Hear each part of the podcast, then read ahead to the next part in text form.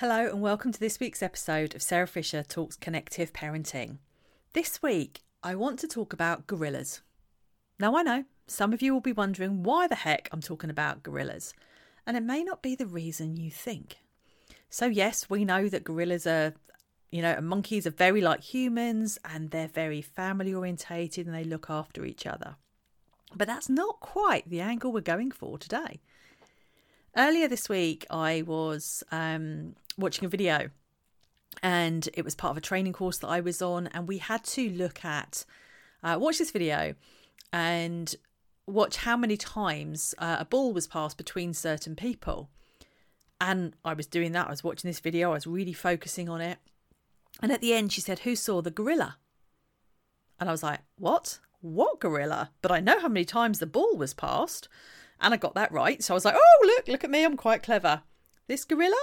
No idea. Hadn't seen it at all. So she then played the video back again, and I was like watching for a gorilla. And there was a gorilla. I mean, obviously, not a real one, you know, someone dressed as a gorilla, and it had walked straight across the middle of the video. And it got me kind of thinking, crikey, that's really interesting. I was so focused on what I wanted to see or what I had been told to look for that I didn't notice the gorilla.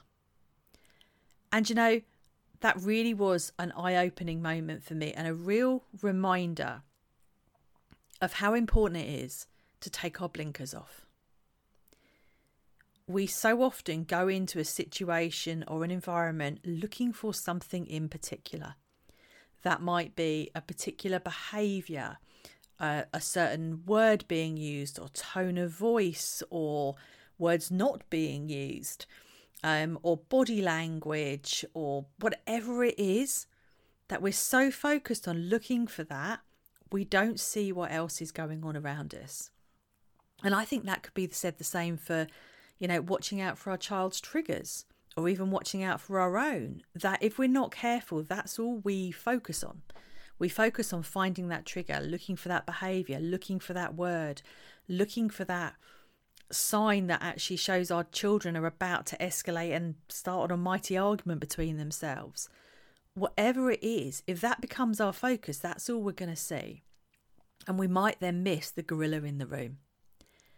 And I've kind of been reflecting on this video since then and thinking about how we really do need to take our, our, our I would say blinkers off. I'm not, and I don't mean that in a bad way. I think we all do it in any situation. We don't always go in with our eyes and mind completely open because we're not always brought up that way.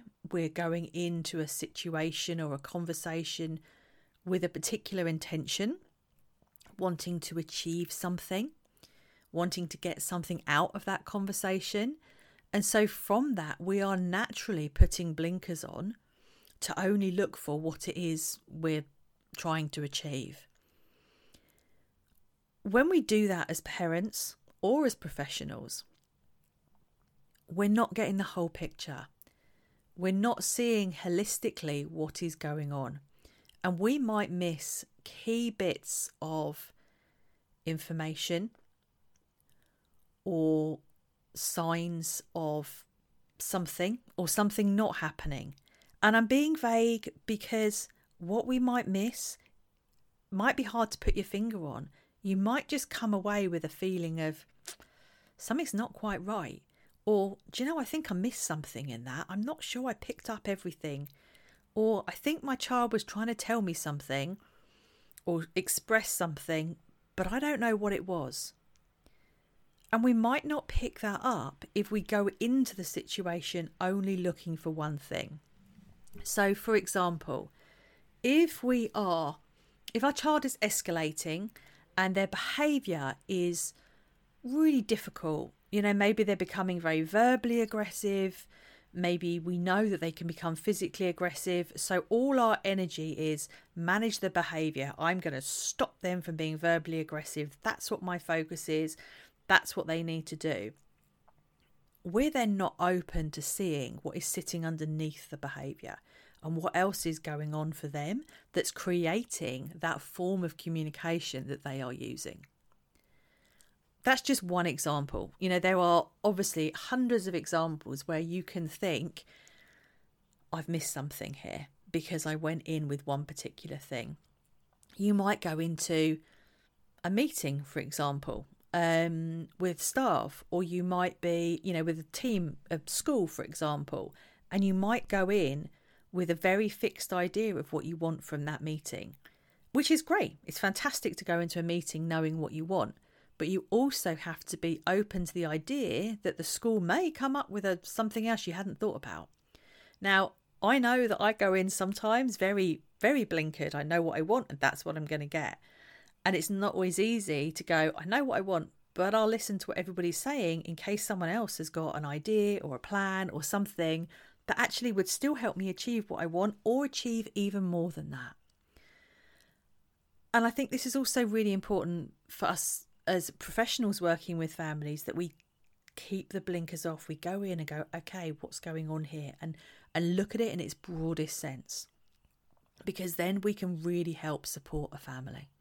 Then we can really help see everything we need to see from lots of different angles and put in the support that that family wants. So, taking this back to a parental point of view, whatever's going on, if we aim to see the gorilla and see how many times the ball is thrown around and see the fact that somebody from the other team walked off and see whatever else is that's going on in the video, we really are seeing everything. We're taking that bigger, broader view. We might be able to see that, you know, our child always struggles on a Monday morning when they've got maths first thing and they're going back to school, it's a change of routine, and they're not feeling great. Whereas when we focus on the behaviour in that moment, we may not register there's a pattern to this. This happens every Monday morning or every Wednesday morning. Or every Saturday evening, something happens and it all goes wrong, and that means we don't get our nice family time, for example. You know, maybe on a Saturday night you have a film and, you know, dinner in front of the telly, but most weeks your child does something that means that it's not a nice event or they can not join in. And we might only see that behaviour, but we talk about it in its broadest terms. We might say, you know, actually, I wonder if that's because they are struggling to enjoy things. Or, you know, maybe actually if we did it slightly differently, they'd find it easier. So that's just my thought. And it's been really mulling in my head the importance of I'm going to say again, seeing the gorilla. Um, because it sounds a bit daft to me saying, make sure you can see the gorilla, but it does stick in my head. And I think that's so important because we live in a world that is often very, very busy. So we are very focused on what we need to do. And that's brilliant. That's not necessarily a bad thing at all. Um, you know, it allows us to, to get a lot done in our day. But if that busyness, if that narrowed focus stops us from seeing the bigger picture, then it's unhelpful. It's unhelpful for us and it's unhelpful for that individual or those family members, whoever it is that we're we're seeing around us. So if busy is becoming something that is stopping you from seeing the broader picture, maybe think how can I step back a bit? How can I change what I'm doing? Or how can I enable myself to see the bigger picture and see the gorilla when it walks into the room. And hopefully that will help you, your child, your family to work out, you know, what else needs to happen? What else could you be doing? How could you be connecting more? How could you be raising your presence by seeing that gorilla in the room? And I think that's a really interesting reflection, isn't it? We talk about how we can raise our presence by showing we're interested in the child, showing them that we recognize their emotions, showing them that we want to spend time with them, even if it's watching, you know, the same episode of, I don't know, Hannah Montana for the 28th million time. Um, it doesn't matter. What it is doing is raising our presence. And when we are showing them we're seeing the gorilla in the room, we're raising our presence as well. And that for me is a hugely beneficial thing to do. Anything that helps raise our presence, that helps our child know that we love them and that we care for them, is going to have a positive impact on our relationship with them, on how they feel about themselves, and consequently on their behaviour. So that's my my call out to you this week, um, or my challenge to you this week. Can you see the gorilla in the room? So that is all for this week's episode of Sarah Fisher Talks Connective Parenting. A shorter episode for you this week, but hopefully one that leaves you in a positive way, reflecting and thinking about things just from a different angle. So I hope that makes sense. I will leave you to go and uh, think about gorillas and spot them, and I will catch you next week on next week's episode of Sarah Fisher Talks Connective Parenting.